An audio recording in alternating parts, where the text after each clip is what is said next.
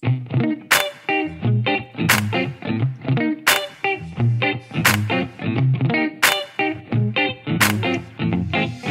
sommes engagés. public. Bonjour, bienvenue aux engagés publics. Mon nom est Denis Martel. Cette semaine, je suis en compagnie de Marois Risky. Bonjour, euh, Marois. Merci beaucoup d'avoir accepté notre invitation. Ça fait plaisir. Je vais vous appeler Marois, mais je vais vous, vous voyer en même temps. OK? Parce qu'il y a la fonction, puis tout, puis euh, je pense que c'est de, c'est de même qu'il faut faire. Marois Risky, fiscaliste, membre du barreau du Québec et du barreau de New York, anciennement professeur agrégé à l'école de gestion de l'Université de Sherbrooke, co-directrice des programmes d'études de deuxième cycle en fiscalité au campus de Longueuil, député de Saint-Laurent maintenant, député de, de Saint-Laurent pour le parti euh, pour le Parti libéral du Québec, évidemment, membre du barreau de l'Assemblée nationale, euh, du, barreau, vas-tu, gars, il y a totalement... C'est bien, on amène l'éthique à l'Assemblée nationale, Voilà. c'est parfait. Oh, j'aime ça, j'aime ça. Euh, membre du bureau de l'Assemblée nationale, porte-parole de l'opposition officielle en matière d'éducation et tout dernièrement, porte-parole de l'opposition officielle, euh, responsable de la région de la capitale nationale. Ah des oui, nouvelles je dors dans tout ça. Tu réussis-tu? Hey, je veux dire que la semaine passée, quand j'ai euh, quand j'ai appris que j'étais maintenant la nouvelle porte-parole de la capitale nationale, en plus de mon dossier d'éducation, ouf, euh, j'ai fait OK. euh, il y a sept jours dans une semaine et je me suis mis sur le téléphone à parler avec les gens. Puis euh, ça fait maintenant une semaine que je le suis, puis je sens là, que je commence à manquer de temps. Là. Alors, fort que tranquillement, en fin de semaine, je, je, je, je revois mon agenda pour l'équilibrer. tu, tu réussis quand même à aller courir. Oui, ça, oui, avec ma belle tuque euh, du revoir. Pour- pour- pour- juste pour la petite histoire, euh, on, on a été un peu pris de côte tantôt euh, à cause du Marois revenait de, vous reveniez de, de- de courir, puis ça, ça a donné lieu à une situation où on a dû se dépêcher un petit peu. OK, j'ai, écoutez, à- en, en préparant l'entrevue, ben moi, je suis un gars de Québec avant toute chose. hein. C'est pour ça que c'est moi qui ai pris, le, le- qui pris l'entrevue aujourd'hui. Je suis un vrai gars de Québec. Euh, j'habite à Charlebourg. Puis, en préparant l'entrevue, j'ai appris euh, que c'était Enrico Ciccone qui s'occupait les fonctions après. Euh, J'en avais aucune idée. Euh, Mais c'est aussi bien comme ça parce que qu'un ancien joueur des Canadiens s'occupait de la région de Québec, je pense qu'on l'aurait mal pris. C'est aussi bien qu'on s'en soit pas rendu compte. Mais il aime beaucoup Québec quand même. Ah oui, j'en doute pas. En tout cas, là, l'affront euh, est lavé. On sait que vous, vous passerez pas inaperçu. C'est quoi, ma, ma, Marois Risky, vos grands dossiers prioritaires pour Québec? C'est clair, euh, d'ailleurs, pour un gars de Charlebourg, tu- vous devez le savoir, le tramway va-t-il ou pas se rendre jusqu'à Charlebourg? Hey, crème! peut ça, ça- ça réduit là, les attentes. Ben oui. Euh, il y a toute la discussion du troisième lien. Il y a aussi la question du port, même si c'est un enjeu fédéral, il y a des questions environnementales qui nous concernent. Euh, puis, évidemment, là, je sais que c'est un dossier qui est national, mais la situation dans les écoles est aussi préoccupante, sinon plus à Québec. Euh, Ah oui? L'an dernier, avant la pandémie, il y avait une école à Québec qui avait eu, là, au mois de janvier, euh, des enfants dans une classe. Il y a eu un roulement là, au mois de janvier. Ils ont eu sept différents Oui. remplaçants. Je me souviens d'avoir Ça, lu ça. c'est ça aussi, la pénurie. Tout le monde pense que c'est à Montréal, c'est un enjeu, la pénurie, c'est un enjeu de Montréal. Non, il y a vraiment un gros problème dans, dans, à la capitale nationale de trouver de la main-d'œuvre, de trouver des enseignants, de trouver aussi des orthopédagogues, des orthophonistes. Alors oui, il y a des affichages de postes, mais on n'arrive pas à les combler. Et ça, ça fait qu'il y a des conséquences. Les familles, il y a plein de familles qui euh, sont en attente d'avoir une place en CPE. La liste s'est même allongée dans la dernière année. Alors ça, c'est aussi un enjeu qui, me- qui me parle. Puis je dis, OK, mais c'est ce que... Il y a la pandémie, bien évidemment, mais moi, je suis, je fais partie des éternels optimistes qui sait que ça va terminer la, la pandémie. Puis moment donné, il falloir qu'on gère le- notre quotidien. Alors, une fois que notre quotidien va revenir, ben, c'est sûr que pour moi, euh, c'est clair, clair, clair que plus je parle avec euh, les gens de Québec, eux me disent, moi, là, je veux, oui, euh, des écoles, des belles écoles, mais je veux surtout d'avoir un prof dans ma classe, un professeur titulaire de la Fait classe. ça, regroupe deux de, de vos dossiers importants. Oui. Hier, euh, j'écoutais une entrevue à Radio-Canada où vous dévoiliez devoir parler dans la journée avec Régis Labaume. Est-ce que c'est arrivé, premièrement? Et Ben oui. si oui, bon, ben, de quoi, de quoi vous avez parlé? Sur quoi portait Ben, votre discussion? Première des choses, j'aimerais juste vous dire qu'il est fort sympathique, Ah oui. très dynamique. Il m'a pas l'air d'un gars qui s'en va à la retraite. Oh, on est-tu en train d'apprendre quelque chose? Non, mais moi, là, je l'ai vu, j'ai parlé, je dis, ah, il y a bien trop d'énergie pour, pour, aller s'en aller à, la retraite, aller au hein? golf. Là. Il est flamboyant. puis c'est un fan fini de Québec. Là. Ah oui. Moi, ce qui m'épate de M. Labaume... ambassadeur que lui. on, a, on a beaucoup de jeunes aux, engagés publics là, parmi nos collaborateurs. Puis tous les jeunes des engagés publics sont pratiquement tous de Montréal, mais ils trippent sur Régis Labaume.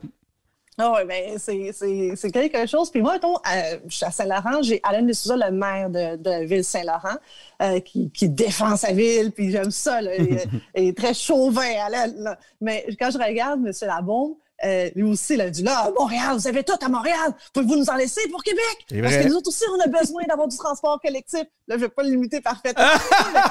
c'est ça qu'il a dit. pour vrai, c'est-tu de ça que vous avez parlé comme ça? Oui, oui, c'est ah c'est sûr que quand il regarde les investissements consacrés pour, euh, et les annonces qui ont, euh, qui ont, été faites dernièrement pour le prolongement du REM, il dit OK, mais Québec existe. Et il dit, dit, je suis content pour Valérie, je suis content pour, la, pour, pour les Montréalais, mais nous, à Québec, on existe, on aimerait avoir notre port du Lion aussi. Puis il faut arrêter. Puis euh, j'ai aussi parlé avec d'autres personnes, euh, notamment Étienne Grandmont, euh, du transport viable à Québec. Il dit, il faut aussi arrêter de regarder le financement du transport collectif de face, juste avec le nombre d'usagers actuels. Il faut regarder aussi ce qu'on appelle la carte de chaleur, les gens qui se déplacent avec leur véhicule dans la partie de la maison pour se rendre au travail. Cette carte de chaleur, il faut regarder le transport espéré collectif. Donc, qu'est-ce qu'on est capable un jour de convaincre quelqu'un de laisser son véhicule à la maison ou encore mieux de ne pas acheter de véhicule ou à tout moins électrique et dire ben ça va être gagnant de prendre finalement un transport collectif. oui, je vais gagner en temps, puis aussi en argent, puis c'est moins polluant. La meilleure façon d'y arriver, c'est d'avoir un, réseau qui fonctionne bien. Oui, mais ça prend d'abord une première pelletée de terre, puis on n'est pas encore Pourquoi c'est toujours si compliqué?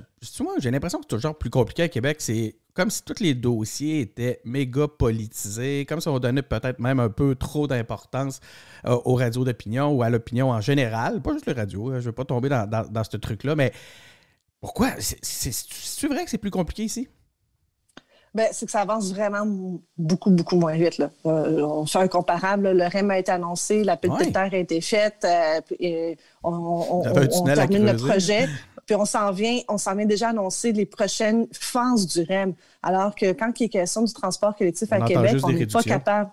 Non seulement on réduit le tracé, on n'arrête pas de le réduire, puis là, ça prend euh, Jean-Yves Duclos, ministre fédéral, qui dit euh, vendredi dernier euh, arrêtez de jouer la roulette russe avec l'argent du fédéral. 1,2 milliard là, dans, dans ce qui a été attaché et annoncé, mais il est valide jusqu'à 2023. L'entente est signée jusqu'à 2023.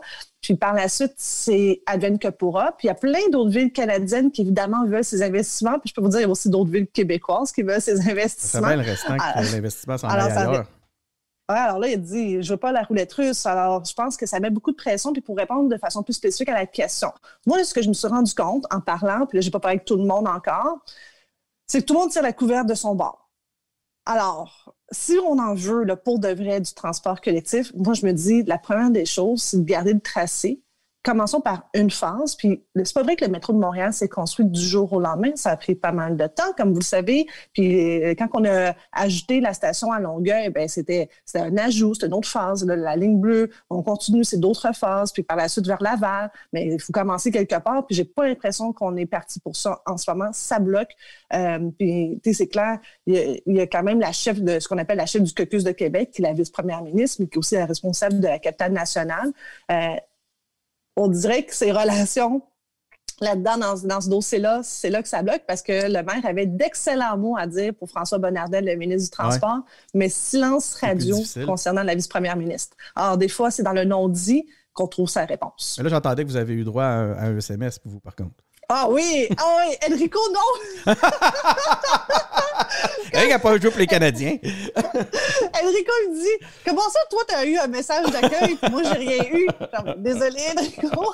Ben oui, très sympathique. Euh, vendredi, soir, euh, euh, la vice-première ministre m'a texté pour nous souhaiter la bienvenue, puis qu'elle a hâte de collaborer dans les différents dossiers de la magnifique capitale nationale.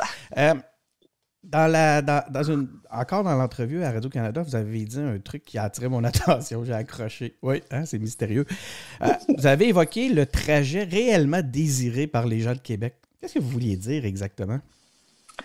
Bien, les gens me disent là, que initialement, on parlait de partir de Charlebourg, puis il y en a qui disaient oui, puis il faudrait que se rendre jusqu'à l'aéroport en passant par Marly. Puis ça tombe bien, moi j'ai travaillé à Revenu Québec, hein? Ah. à Marly. Euh, j'ai enseigné euh, le programme de maîtrise en fiscalité, on le donnait aussi à Marly. J'ai fiscalité internationale là-bas, fiscalité américaine. Donc je sais qu'il y a beaucoup, beaucoup, beaucoup de monde qui travaille à Revenu Québec.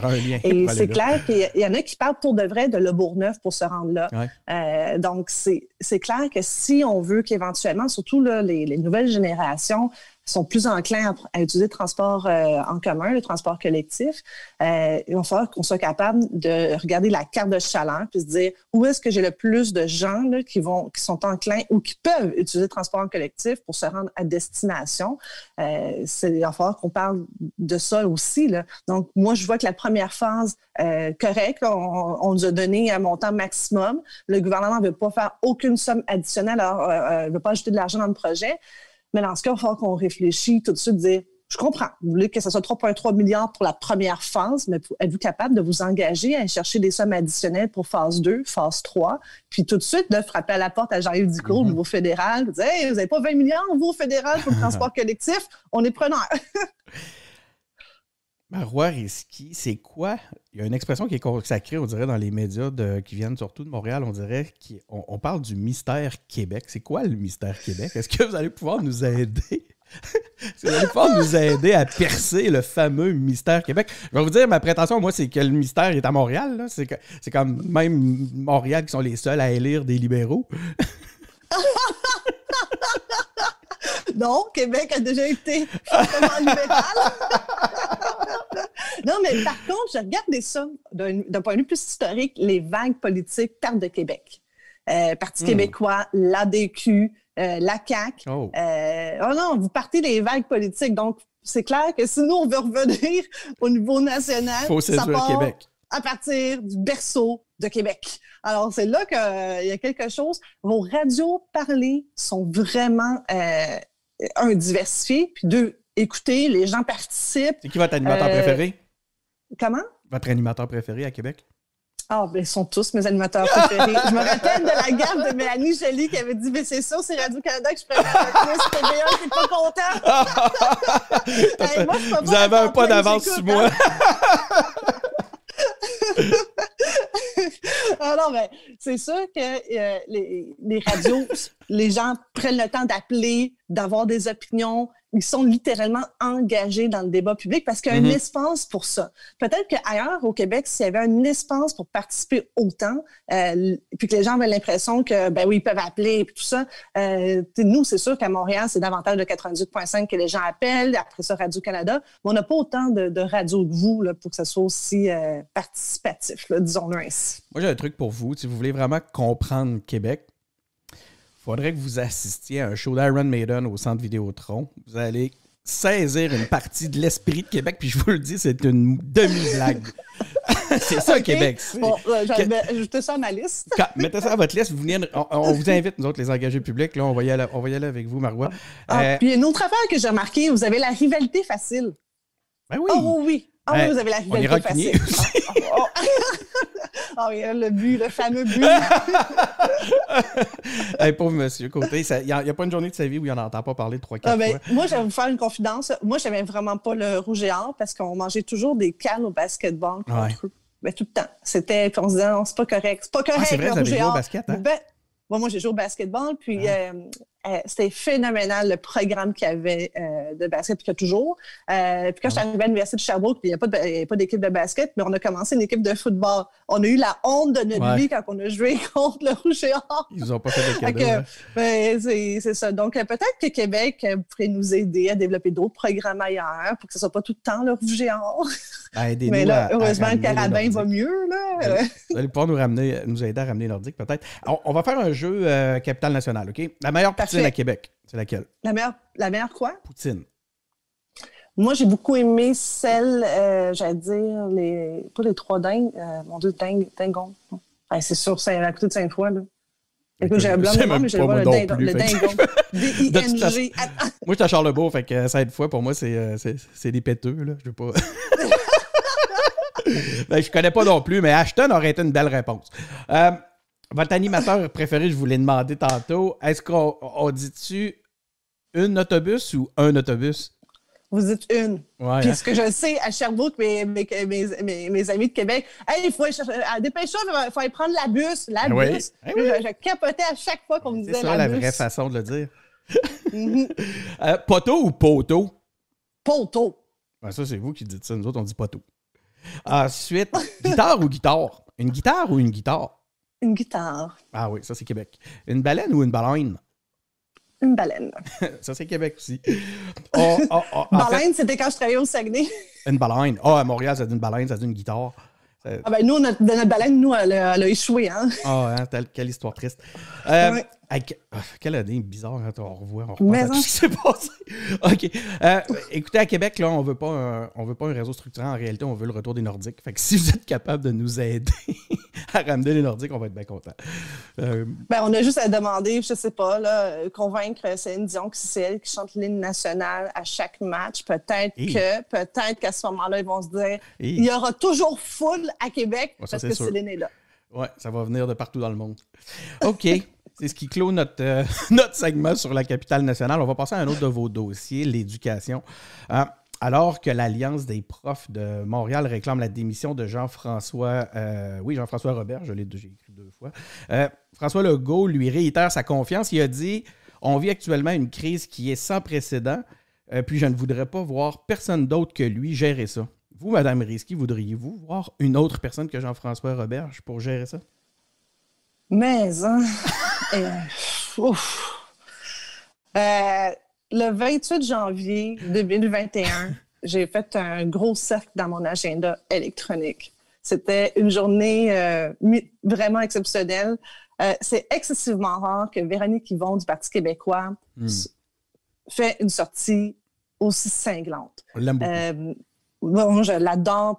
C'est une femme très euh, consensuelle, rigoureuse, euh, qui cherche toujours, toujours les voies de passage, euh, qui fait des propositions, qui réfléchit, qui propose. Nous, M. Roberge, là, je dis le nous étant le trio en éducation, Christine Labrie, Véronique Yvon, on a pour de vrai essayé, avec le ministre, de lui donner plein de solutions. Et à chaque fois, je dois vous avouer qu'il dit oui, qu'il est content dans nos rencontres, Mhm. il nous remercie, il n'arrête pas de dire Hey, vraiment, c'est super bon, les filles. Après ça, deux, trois semaines passent, on talonne encore, on dit ben là, tu nous as dit oui pour du tutorat avec les étudiants collégiaux et universitaires, puis de rappeler les enseignants à la retraite en leur donnant des primes. Un mois passe, deux mois passent, six mois passent. Comment tu Je fais une annonce. Alors, ça faisait vraiment longtemps là-dessus. Sur le rattrapage scolaire, là, nous, on en parle depuis l'été avec lui. On a eu des Zooms, on a eu des meetings. Puis vous l'expliquez comment cette. euh, ça moi, je vais vous dire, je vais vous poser ma question, c'est. Ça se pourrait-tu que les, les ministres n'aillent pas suffisamment les coups des franges pour agir? J'ai l'impression que ce gouvernement-là, actuellement, centralise beaucoup le pouvoir au bureau du premier ministre. Ah non. Est-ce que ça pourrait expliquer. Dans son cas, Est-ce que ça pourrait expliquer Dans son ce cas, que- c'est le ministre idéaliste qui a, des- qui a une enveloppe budgétaire excessivement importante. Euh, et clairement, là, c'est ce qui l'échappe. C'est qu'il Ah, se ouais. traîne les pieds. L'an passé, là, au mois d'avril, on lui a dit mais maintenant qu'on sait que la santé publique nous donne euh, le hockey pour faire des réunions en groupe de 10 maximum, on, immédiatement, on a dit ben, parfait, on peut rouvrir les écoles secondaires qui étaient par- partout au Québec fermées pour faire des camps pédagogiques en petits groupes de 10. J'ai dit, ah, ben non, on peut pas. Ben oui, la santé publique vient de le dire qu'on peut. Alors, finalement, il dit, OK, je vais réfléchir. Il a attendu cinq semaines. Il l'a annoncé dans un point de presse le 1er juin. Puis nous, on avait, hein, parce que personne ne vu venir dans le réseau d'éducation. Là, c'était rendu, là, les directeurs d'école, ceux qu'on n'entend jamais, là, les- la Fédération des directions d'établissement, c'est rare qu'ils sortent dehors pour chialer, eux autres, là. Rare, rare, rare. Ils ont dit, ben, une seconde, là, tu nous as jamais consultés, là. Là, tu veux que la semaine prochaine, on rouvre les écoles, euh, puis qu'on on part des camps pédagogiques. Les enseignants n'ont pas été consultés. Personne n'avait été consulté. Donc, nous, on trouvait que c'était une bonne nouvelle, mais elle n'a pas été attachée. Donc, trois jours plus tard, il a dû tirer la plug puis annuler les inscriptions au camp pédagogique pour dire aux parents, finalement, ça n'aura pas lieu. Alors, le problème, c'est qu'il n'attache pas ses annonces. Il fait des. Nous, quand en fait, quand hier, on a appris qu'elle avait un nouveau directeur de communication, on est parti à rire. On se, on se trouve qu'il est bon en communication. C'est dans l'action le problème, c'est dans les Mhm. livrables. Euh, Là-dessus, nous, on a dit au premier ministre, depuis plusieurs mois, il a besoin d'aide, il n'écoute pas. Il fait vraiment à sa tête. Puis à un moment donné, je pense que c'était Bernard Drinville qui a dit il est boqué. c'est Ah, vrai ouais. qu'il est, malgré toute l'aide qu'on peut lui apporter. Puis, moi, je vous dis, le 28 janvier, première fois de ma vie que j'entends Véronique euh, Yvon aussi cinglante envers quelqu'un. Il va falloir qu'on l'invite pour euh, qu'il puisse répondre à tout ça. C'est quand même euh, sévère comme, comme constat. Je serais vraiment curieux de Ben, l'entendre. écoutez, ça fait deux semaines, ça fait deux semaines que c'est ses attachés de presse qui répondent. Lui il fait sa conférence de presse, il répond Ouais. quelques questions, puis après ça, quand on, nous, on- le temps qu'il fasse sa, sa conférence de presse, on gratte. Euh, par exemple, dans l'annonce qu'il a faite sur le tutorat, euh, nous, on a demandé de l'ensemble des étudiants qui puissent venir prêter main forte. Alors, on- il comprend pas. Il dit non, c'est seulement les, étu- les étudiants en enseignement. Mais comment ça se fait que quelqu'un qui étudie en physique, en mathématiques, en actuariat, ne peut pas venir nous donner un coup de main pendant que 30% des élèves en Mhm. moyenne au Québec du secondaire sont en, taux de- que- qui sont en échec en mathématiques. Là? Puis dans certaines régions, c'est 50% Si j'avais une réponse positive pour une entrevue, je pense que je vais vous demander des questions.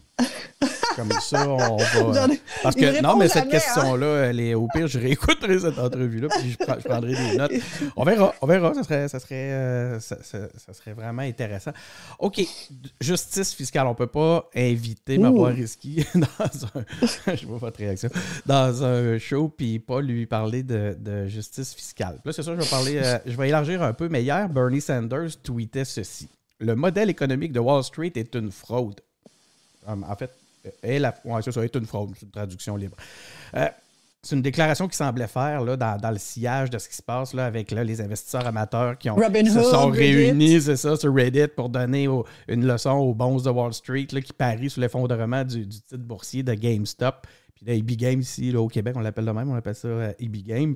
Euh, c'est comme si on avait une, une révolte là, des petits investisseurs face à un système qui s'attaque aux symboles de leur enfance. C'est peut-être euh, un truc comme ça. Euh, euh, mais vous, Madame Risky, euh, j'aimerais avoir l'avis. Aujourd'hui, je vous appelle Madame Risky soudainement hein, quand on parle de. j'aimerais avoir l'avis de la fiscaliste. Euh, Est-ce que le modèle économique de Wall Street est une fraude? Euh, il y a plusieurs affaires que je peux dire pour expliquer pourquoi il a raison. Alors, je vais commencer avec le plus évident, la débanque financière 2007-2008. Qui qui a été arrêté? Personne. Alors que les agences de notation qui sont supposées de vérifier la, euh, santé financière des grandes banques, en- notamment celles qui, sont, qui, ont coté triple A, euh, double, euh, euh, personne n'est allé vérifier sur le terrain. Euh, ils faisaient pratiquement du Robin Stamping, alors que c'était clair que sur le terrain, il y avait, oui, des parcs, des parcs de maisons de banlieue, mais complètement vides. Et ils donnaient du crédit à des gens. là, à- euh, il y avait un, un collègue qui m'avait remarqué une serveuse qui avait acheté comme sept maisons à décor 40 000 par année. Allô, là, la Terre, là, ça ne prend pas un doctorat pour comprendre qu'il n'est pas capable de payer toutes ses dettes. là. Euh, et dans, dans, dans toute les, la débanque, la- les seuls, il, y a des, il y a des gens qui sont suicidés là, là-dedans. Il y a eu beaucoup de Il y a des gens qui sont morts. Il y a eu euh, euh, euh, des gens qui ont tout perdu, euh, qui littéralement partaient avec des, des sacs de vidange pour euh, sortir de leur maison. Personne là-dedans est arrêté, hein, de toute évidence, là, dans, dans les grandes banques. Dans... Mais non, mais non, mais savez-vous quoi? Goldman Sachs, eux, trouvent le moyen de donner à leurs dirigeants 200 millions de dollars de bonnets. Ça, c'est avec l'argent qui a été euh, sorti du trésor américain. Là. Euh, alors, moi, ça m'a vraiment sidéré. Mais ça, il y a de la complicité là-dedans. Là. Ça, ils font pas ça tout seuls. Euh, la complicité vient souvent, et en fait, généralement, euh, par l'inaction des élus. Parce qu'ils ont le pouvoir. Là. Mais hey, s'attaquer à Wall Street, prenez votre Ouais. café de bonne heure le matin. Alors, Après Marois Risky puis Bernie Sanders. Ouais, mais Bernie, c'est qu'il s'est- il se fait tout le temps stopper. Mm. Euh, regardez là, qu'est-ce qui est arrivé avec Hillary Clinton. là. Ça me C'est- fait. euh, J'aurais le goût de faire des ponts avec. euh, J'aurais le goût de faire des ponts au Québec aussi. Vous allez à. euh, Vous n'êtes pas le seul à, à se faire stopper, on dirait. Bon, ben, j'ai l'avantage du temps devant moi. Ouais, Moi, je pense que j'imagine que vous faites euh, référence à moi. tout à fait. Euh, j'ai l'avantage du temps. Euh, et euh, Bernie, c'est ce que probablement aussi qui est vu. euh, moi, j'aime- sa façon de discourir. là. Je le trouve bon, il explique ses affaires, il y a de la pédagogie. Puis les gens embarquent, mais il, se- il fait Ouais. vraiment littéralement stopper à, stopper à chaque fois. Mais La- si on continue, pourquoi Ouais. il y a un petit peu de fraude? Je vais vous donner un exemple plus particulièrement de chez nous. Dollarama. Mais Dollarama, là, c'est une belle entreprise ben, qui a vu le jour chez nous au Québec. Est-ce que c'est normal qu'une société qui essaye de- d'acheter Dollarama fait de la médisance euh, sur les marchés financiers pour volontairement réduire la valeur de l'action de Dollarama pour faire ce qu'on appelle euh, aggressive takeovers en anglais. Donc, c'est euh, euh, une, une, offre d'achat hostile. Euh, moi, je l'ai vécu quand j'étais chez Alcan au Saguenay. Là, la, la, la, journée qu'Alcoa est arrivé, débarquer, on va faire une offre d'achat hostile. puis le conseil d'administration s'est viré de bord. On dit non, on ne prend pas l'offre. On recommande aux actionnaires de ne pas prendre l'offre d'Alcoa on va devoir se virer de bord puis trouver un autre actionnaire. C'était Rio Tinto Alcan finalement. Mais chez nous, est-ce que c'est normal qu'on tolère justement que des gens volontairement s'assure de faire baisser le prix de l'action. C'est ça quand même, là, euh, sur, euh, des fois sur des mensonges, sur des déclarations exagérées.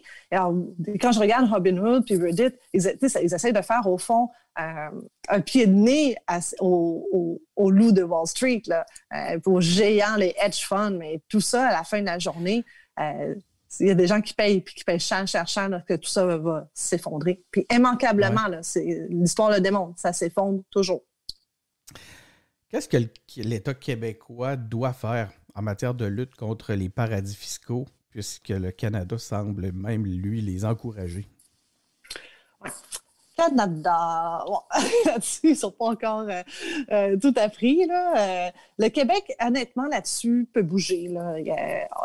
quand il y a eu le dossier de Netflix, on se rappelle, il y avait une certaine ministre qui expliquait en long et en large pourquoi on ne pouvait pas bouger, puis c'était vraiment impossible, impossible. Puis on l'a fait au Québec six mois plus tard, c'était réglé. maintenant, c'est l'autre affaire qu'il fallait plus loin. S'assurer, par exemple, des revenus de au niveau de l'impôt. Facebook, Google, eux font des milliards. Euh, ils font 3-4 milliards juste Facebook par année au Canada. Là-dedans, une grosse partie qui revient au Québec ne paye pas d'impôts.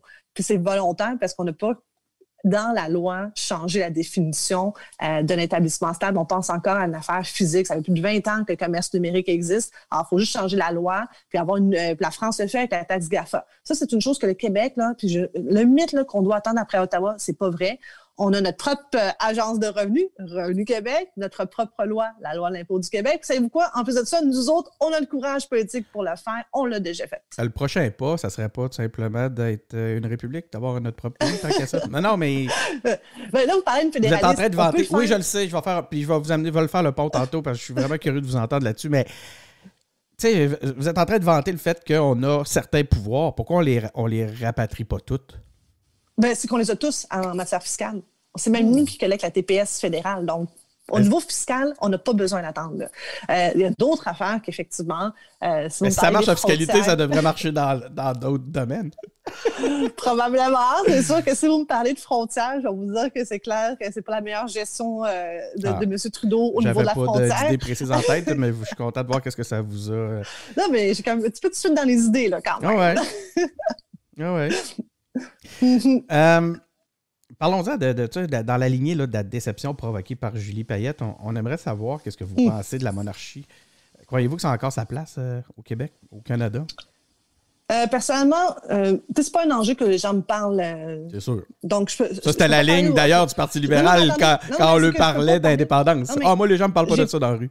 Non, non, mais ils ne me parlent pas de ça dans Saint-Laurent. Donc, je peux pas vous dire à Saint-Laurent, ben j'ai sondé le monde. Ça, non. Mais je vais vous dire, moi, personnellement, la citoyenne, qui, ben oui, qui est députée aussi, je le sais. Personnellement, moi, je trouve ça archaïque.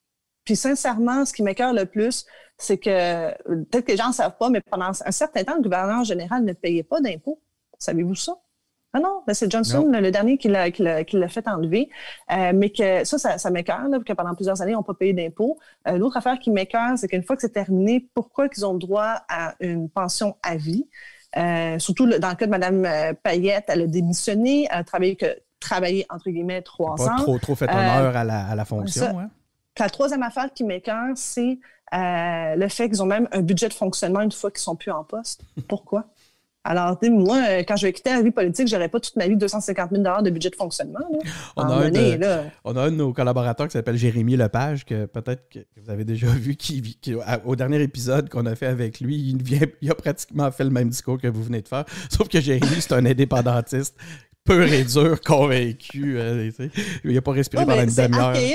On, on, peut. Euh, il faut, faut qu'on trouve la formule pour nous, là, mais on n'a pas on n'a pas à, à rester toujours avec la même formule, puis avec tout ce compte de dépenses. Euh, puis à la, base, je pense que le plus scandaleux dans l'affaire de Mme Payette, c'est que les, recherches de base n'ont pas été faites. vous savez, la recherche traditionnelle Google n'a pas été faite. C'était documenter ben l'histoire aux États-Unis, euh, l'accident d'auto, c'était documenter euh, la, violence conjugale par rapport à son mari, c'était documenter déjà l'histoire à son décence de Montréal. Alors, pourquoi ils n'ont pas fait de recherche là-dessus avant de lui donner un poste aussi important? Et surtout un poste. Là, je pense qu'aujourd'hui, il y a plein de monde qui lève la main pour être gouverneur général quand ils compris c'était quoi le salaire? moi, je voudrais, juste assistant, moi, je le prendrais. grosso modo, vous aimez vivre, dans un manoir, vous aimez voyager, euh, remettre des médailles. C'était exactement la ligne d'Infoman hier. OK. C'est le, le, voyons pas l'appel d'offres, mais le, la description, la description de l'offre d'emploi.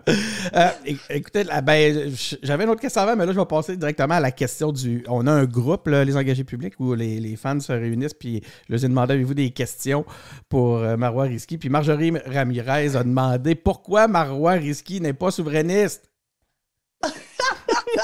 ah, mais ça, je l'entends souvent. Mais parce que moi, je suis très indépendante, puis c'est sûr que je crois à l'autonomie du Québec.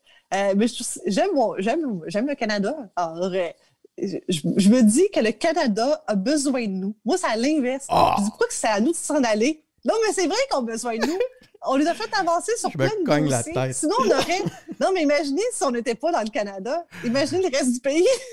Écoute, euh, pensez-y de ce l'aide médicale à mourir, c'est nous autres. Non, non, mais attendez, l'aide médicale à mourir, c'est nous autres. Ben oui, je le sais. Il y a toutes les, grandes avancées au niveau social ben, sont passées du Québec. Puis euh, euh, je trouve que on apporte quelque chose au Canada. Puis le Canada aussi, il n'y a pas tout le temps que du négatif. Là. Il y a plein d'affaires qu'on aime.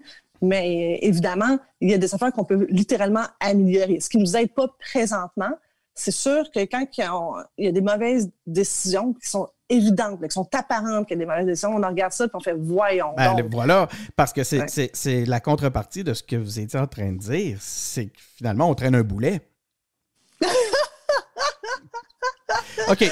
Non, on ne sait pas nécessairement traîner un boulet. Non, on, prend des, on prend notre place dans le Canada. Puis le Canada, des fois aussi, c'est arrivé. J'ajoute euh, une question euh, qui m'est venue pendant. Là, euh, à quand un parti avec Véronique Yvon, Marois Risky, Sol Zanetti? on veut, on ramasse les meilleurs de toutes, puis on, les, on, fait un on repart un nouveau parti. Ben, écoutez, je réfléchissais à ça. Euh, je pense pas que ça va arriver. Euh, non, je ne penserais pas euh, non plus. Retenez pas votre souffle, s'il vous plaît. Par contre, moi, ça m'a permis de réfléchir à la façon qu'on faisait la politique. On embarque Catherine Fournier là-dedans. Oui, je trouve qu'il y a quelque chose qu'on fait qui est différent là, ces temps-ci. Je trouve ça beau. Euh, je trouve ça agréable de travailler avec Véronique Yvon. Je trouve ça ben agréable de travailler avec Christine Labrie. Puis on s'entend bien. Puis je vous dis, là, euh, dans, du côté de la banquette gouvernementale, euh, celle avec qui je trouve que c'est agréable de travailler, ça a été Sonia Lebel. Euh, puis ah, Véronique Yvon, je l'ai entendu dire, c'était Jean Boulet. Jean Boulet. Jean Boulet aussi, elle l'a aimé. vous voyez, là, on se parle d'un club des super députés. Madame Lebel est de la bienvenue, évidemment.